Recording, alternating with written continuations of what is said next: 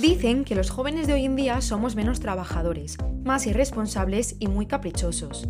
Pero en este podcast venimos a demostraros que eso no es así. Hablaremos de nuestras inquietudes, nuestros sueños y motivaciones. Contaremos experiencias y mostraremos nuestra forma de ver la vida. Mi nombre es Laura Barber y os invito a conocer y participar en este podcast, Los jóvenes de hoy en día. Muy buenas a todas y a todos y bienvenidos una semana más a los jóvenes de hoy en día. En el episodio de hoy hablaremos de un tema que tocamos un poco por encima la semana pasada por la influencia que tiene en estos momentos en redes sociales y este es la medicina estética. Pero hoy, con el fin de conocer mucho mejor este ámbito y no caer en los tópicos de los usuarios, tenemos como invitada a la doctora Aitana García. Aitana tiene 31 años, es licenciada en Medicina y Cirugía y realizó la especialidad MIR de Medicina de Familia, pero además cursó el máster de Técnicas Avanzadas en Medicina y Estética Láser. Actualmente, Aitana trabaja en diferentes clínicas de medicina estética situadas en Gandía, Alcoy y Valencia. Muy buenas, Aitana, bienvenida a este podcast y antes que todo, muchas gracias por aceptar la invitación. Hola, muy buenas y gracias a ti por invitarme. Es un placer estar aquí contigo y con todos vosotros. Cuando contactamos para que fueras la siguiente invitada de los jóvenes de hoy en día, te pedí que me enviaras una pequeña descripción sobre ti y la verdad es que me llamó muchísimo la atención que me dijeras textualmente. Lucho para que la medicina estética sea vista por, con los ojos que se merece y desaparezcan los falsos mitos y tabúes que hay a su alrededor. Así que creo que es bueno que empecemos por aquí. ¿Cuál crees que es el mito más equívoco que hay actualmente sobre la medicina estética? Yo creo que el, mayor mito es la artificialidad. Eh, es como que la medicina estética se ve como, primero que no se ve como medicina, y está claro que quien ejerce la medicina estética es médico. Eh, y eso, y, normalmente mm, te señalan como eh, que eres artificial, que vas un poco en contra de la naturalidad, que mm, haces todo exagerado y yo creo que está un poco estigmatizado porque realmente la medicina estética que la gente reconoce es la que para mí está mal hecha, ¿vale? Es una medicina estética eh, muy evidente, que tú notas que es una cara tratada. Yo creo que la mayoría de médicos estéticos estamos luchando un poco contra eso y, lo que nos gusta es eh, dar a conocer y, enseñar, pues eso, se consiguen resultados supernaturales que hay mucha gente tratada que nadie diría que lo está. Y un poco eso, pues eh, intentar hacer ver a la gente que la medicina estética puede acompañarte durante toda tu vida y siempre siendo tú misma y con resultados supernaturales. Es cierto que desde que existen las redes sociales y el fenómeno influencer, vemos más retoques estéticos en estas plataformas y cada vez está mucho más normalizado. Pero ¿crees que esto es bueno del todo? ¿Hay más conocimiento o aumenta el desconocimiento? Yo creo que es bueno. A ver, eh, es bueno porque, pues eso, vemos como una parte, eso, la parte más natural de la medicina estética, eh, la gente se atreve a contarlo, eh, no es algo que esté oculto, que todo el mundo se calla, que es como no, yo no me hago nada, yo estoy así porque es mi belleza genética y no hay, ¿sabes? Eh, pero creo que también mm, determinada, determinado público puede verse un poco afectado por, por, todas por estos movimientos, ¿no? Pues eh, que se llevan ahora, pues los labios muy gordos, todo el mundo quiere tener labios muy gordos, los pechos muy grandes, pues todo el mundo quiere pechos muy grandes y pasar por quirófano. Entonces también, pues, no sé, un poco dependiendo de cada caso, de, de la edad del paciente, obviamente, hay que saber también en manos de quién te pones. Eh, yo a muchos pacientes les he dicho que no y si no lo necesitas, pues no te lo voy a hacer. Claro. Los retoques estéticos, uno de su principal fin, como estás comentando, es sentirte guapo o guapa y no necesitar un poco copiar a los demás.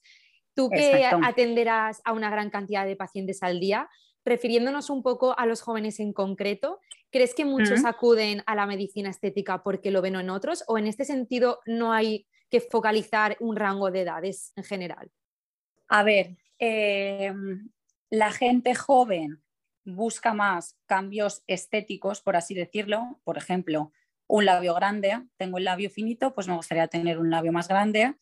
Y la gente así ya pues, más mayor igual se interesan un poco más pues, en la calidad de la piel, en recuperar los volúmenes que han perdido. Mm, eso es como diferente. Una persona joven no necesita realmente eh, igual ponerse pómulo o reposicionar el volumen y lo que busca es, pues el labio lo tengo pequeño, lo quiero tener más grande, por así decirlo, y una persona mayor es diferente. Ya el paso del tiempo, el envejecimiento está haciendo efecto sobre su piel y sobre su, su rostro y necesita otro tipo de tratamientos, obviamente.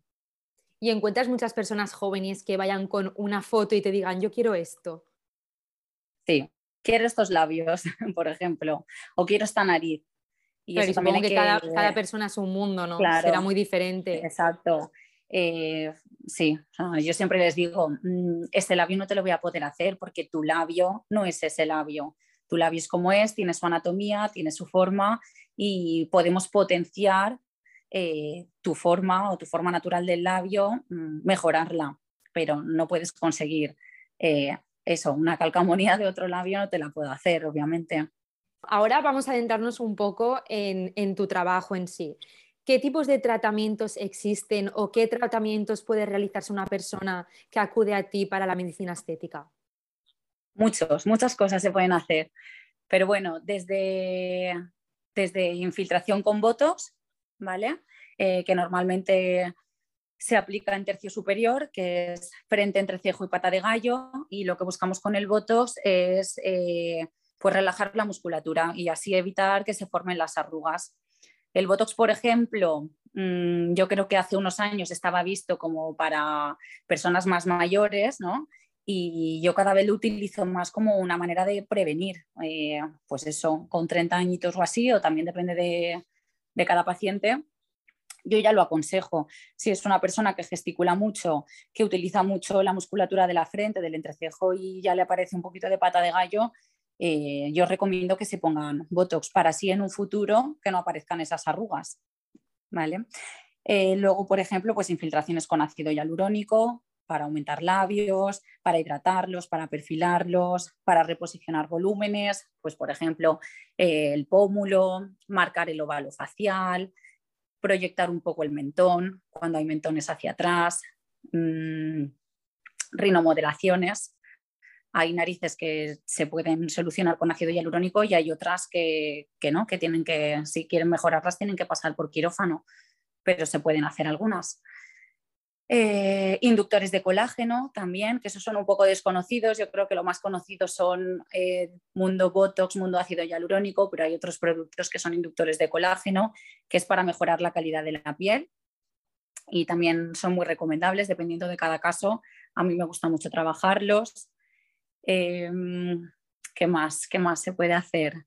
Y luego todo el mundo de, peelings, de láser para quitar manchitas, eh, para inducir colágeno también se utiliza algunos láseres. Es súper amplio, la verdad. Eso todo a nivel facial. A nivel corporal también hay muchos tratamientos que podemos hacer para mejorar la celulitis, grasa localizada. O sea que es súper amplio. El mundo de la medicina estética tiene mucho, abarca muchos tratamientos. ¿Y hay alguno que digas, no entiendo por qué este no es popular porque yo se lo recomiendo a todo el mundo y es bastante desconocido? Pues los inductores de colágeno, por ejemplo. ¿Y en qué consisten? Los inductores de colágeno es un producto que nosotros lo es también inyectado, pero en lugar de pinchado se hace con cánula. Eh, nosotros trabajamos mucho con, con, cánula, que es como si fuese una aguja más larga, pero que no pincha, tiene la punta roma. Entonces, con, esa cánula nos permite llegar a diferentes puntos de, la cara y nosotros creamos como vectores eh, dentro de, la cara, como si fuese un abanico, hacemos unos vectores entonces en esos puntos eh, ese producto va a estimular el fibroblasto, que es el que produce el colágeno de nuestra piel. Al final, una piel eh, joven tiene mucho colágeno, tiene mucho hialurónico, elastina y todo como muy bien organizado. A medida que envejecemos, esa estructura se desorganiza y entonces por eso aparecen los signos pues, de flacidez, de descolgamiento. Entonces eh, yo lo recomiendo porque al final es eso, es como que estás, eh, primero que es tu propio colágeno, ¿vale? No te estoy poniendo nada, nada externo, es tu colágeno el que, está, el que se va a estimular y va a empezar a trabajar. Y, eso mm, te va a proporcionar una piel más joven, que al final es un poco lo que, lo que buscamos, calidad de piel. Y es cierto que cada vez son más jóvenes las personas que recurren a los retoques. ¿A partir de qué edad recomiendas comenzar con los tratamientos? Yo no recomiendo ninguna edad. Recomiendo que cuando tú sientes que tienes una necesidad, eh, que vengas y, consultes con un médico. Eh, es que hasta incluso problemas de acné podemos tratar, entonces por eso no hay edad. Eh, igual yo tengo pacientes que tienen 18 años, mm, pues bueno, tienen problemas de acné, no te tienes que esperar, se pueden solucionar ya. Claro, es dependiendo del tratamiento, ¿no?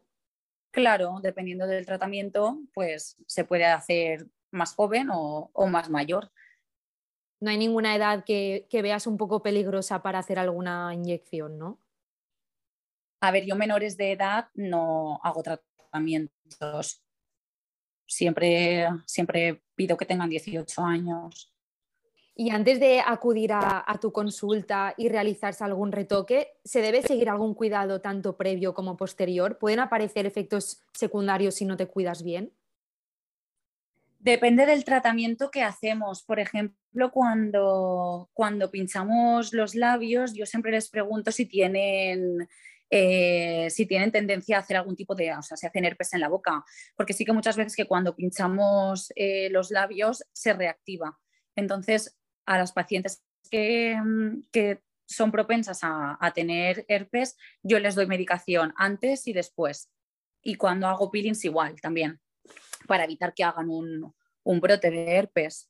Pero por lo general, previo a la, a la consulta, no hace falta que hagan nada, mm, a no ser que sea algún tipo de peeling que yo hay veces que les pongo unos días de preparación de la piel previa o algo de eso.